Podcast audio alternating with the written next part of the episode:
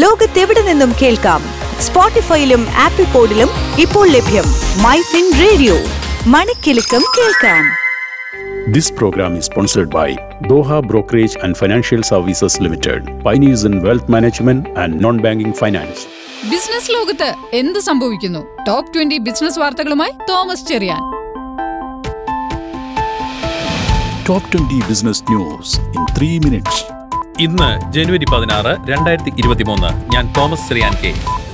Indian ഓഹരി വിപണി നഷ്ടത്തിൽ. സെൻസെക്സ് നൂറ്റി അറുപത്തെട്ട് പോയിന്റ് താഴ്ന്ന് അറുപതിനായിരത്തി തൊണ്ണൂറ്റി രണ്ടിലും നിഫ്റ്റി അറുപത്തൊന്ന് പോയിന്റ് നഷ്ടത്തിൽ പതിനേഴായിരത്തി എണ്ണൂറ്റി തൊണ്ണൂറ്റിനാലിലും വ്യാപാരം അവസാനിപ്പിച്ചു. സംസ്ഥാനത്ത് സ്വർണ്ണവില പവന് നാൽപ്പത്തിരായിരം രൂപയ്ക്ക് തൊട്ടരികെ. ഇന്ന് പവന് നൂറ്റി അൻപത്തിരണ്ട് രൂപ വർദ്ധിച്ച് നാൽപ്പത്തോരായിരത്തി എഴുന്നൂറ്റി അറുപത് രൂപയായി. സ്മാർട്ട് ഫോണുകൾക്ക് പ്രാദേശികമായി ഓപ്പറേറ്റിംഗ് സിസ്റ്റം വികസിപ്പിക്കാനുള്ള ആലോചനയിലാണ് കേന്ദ്ര സർക്കാരെന്ന് ബിസിനസ് സ്റ്റാൻഡേർഡ് റിപ്പോർട്ട്. ഇക്കഴിഞ്ഞ ഡിസംബറിൽ രാജ്യത്തെ ഡിമാറ്റ് അക്കൗണ്ടുകളുടെ എണ്ണത്തിൽ മുപ്പത്തിനാല് ശതമാനം വർധന. ഡിമാറ്റ് അക്കൗണ്ടുകളുടെ എണ്ണം നിലവിൽ പത്ത് ദശാംശം എട്ട് കോടിയായിട്ടുണ്ട്.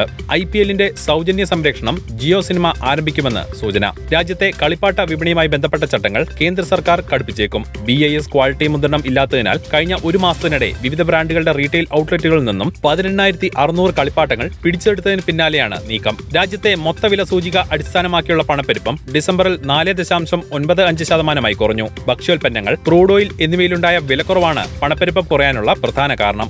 ലോകത്തിന്റെ ചില ഭാഗങ്ങളിലെ കോവിഡ് വ്യാപനത്തിന്റെ ആശങ്കകൾക്കും യു എസിലെ മാന്ദ്യഭീതിക്കും ഇടയിൽ വിദേശ നിക്ഷേപകർ ജനുവരിയിലെ ആദ്യ രണ്ടാഴ്ചയിൽ ഏകദേശം പതിനയ്യായിരം കോടി രൂപയുടെ ആഭ്യന്തര ഓഹരികൾ വിറ്റഴിച്ചു. പുതിയ മൾട്ടി ക്യാപ് ഫണ്ട് അവതരിപ്പിച്ച ടാറ്റ അസറ്റ് മാനേജ്മെന്റ് ജനുവരി പതിനാറിനാണ് ഫണ്ടിന്റെ ന്യൂ ഫണ്ട് ഓഫറിംഗ് ആരംഭിക്കുന്നത്.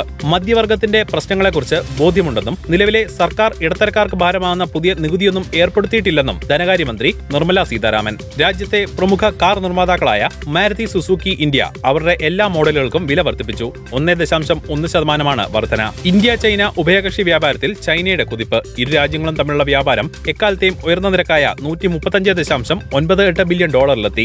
ഏറ്റവും മൂല്യമുള്ള പത്ത് കമ്പനികളിൽ ഏഴ് കമ്പനികളുടെ മൊത്തം വിപണി മൂല്യം ഒരു ലക്ഷത്തി ഏഴായിരത്തി ഇരുന്നൂറ്റി ഇരുപത്തിനാല് കോടി രൂപയായി ഉയർന്നു.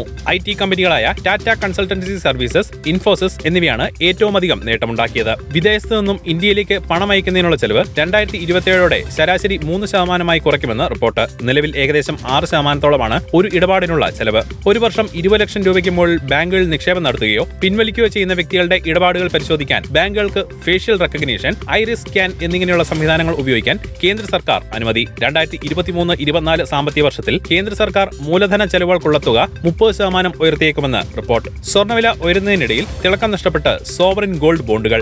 ഗോൾഡ് ബോണ്ടുകളുടെ ഡിമാൻഡ് മൂന്ന് വർഷത്തെ താഴ്ന്ന നിലയിലേക്കാണ് ഇപ്പോൾ എത്തിയിരിക്കുന്നത്. കൊച്ചി മെട്രോ കാക്കനാട്ടേക്ക് നീട്ടുന്നതിന്റെ ഭാഗമായി സ്ഥലം നൽകിയ ഉടമകൾക്ക് വില നൽകാൻ ഇരുപത് കോടി രൂപ അനുവദിച്ചു. Oppo A seven eight five G smart phone ഇന്ത്യയിലെത്തി. അൻപത് മെഗാപിക്സൽ ക്യാമറയുള്ളതാണ് ഫോൺ. കൊറോണ ആശങ്കകൾക്കിടയിൽ വാക്സിനുകളുടെ ആഭ്യന്തര ലഭ്യത ഉറപ്പാക്കാനുള്ള ശ്രമത്തിൽ രണ്ടായിരത്തി ഇരുപത്തിമൂന്ന് മാർച്ച് മുപ്പത്തൊന്ന് വരെ കോവിഡ് നയൻറ്റീൻ വാക്സിനുകളുടെ ഇറക്കുമതിയുടെ കസ്റ്റംസ് തീരുവ സർക്കാർ ഒഴിവാക്കി. ഇതോടുകൂടി ടോപ്പ് ഇരുപത് ബിസിനസ് ന്യൂസ് അവസാനിക്കുന്നു. ലോകത്തെവിടെ നിന്നും കേൾക്കാം. സ്പോട്ടിഫൈയിലും ആപ്പിൾ പോഡിലും ഇപ്പോൾ ലഭ്യം. മൈ ഫിൻ റേഡിയോ, മണിക്കെലക്കം കേൾക്കാം. This program is sponsored by Doha Brokerage and Financial Services Limited, pioneers in wealth management and non-banking finance.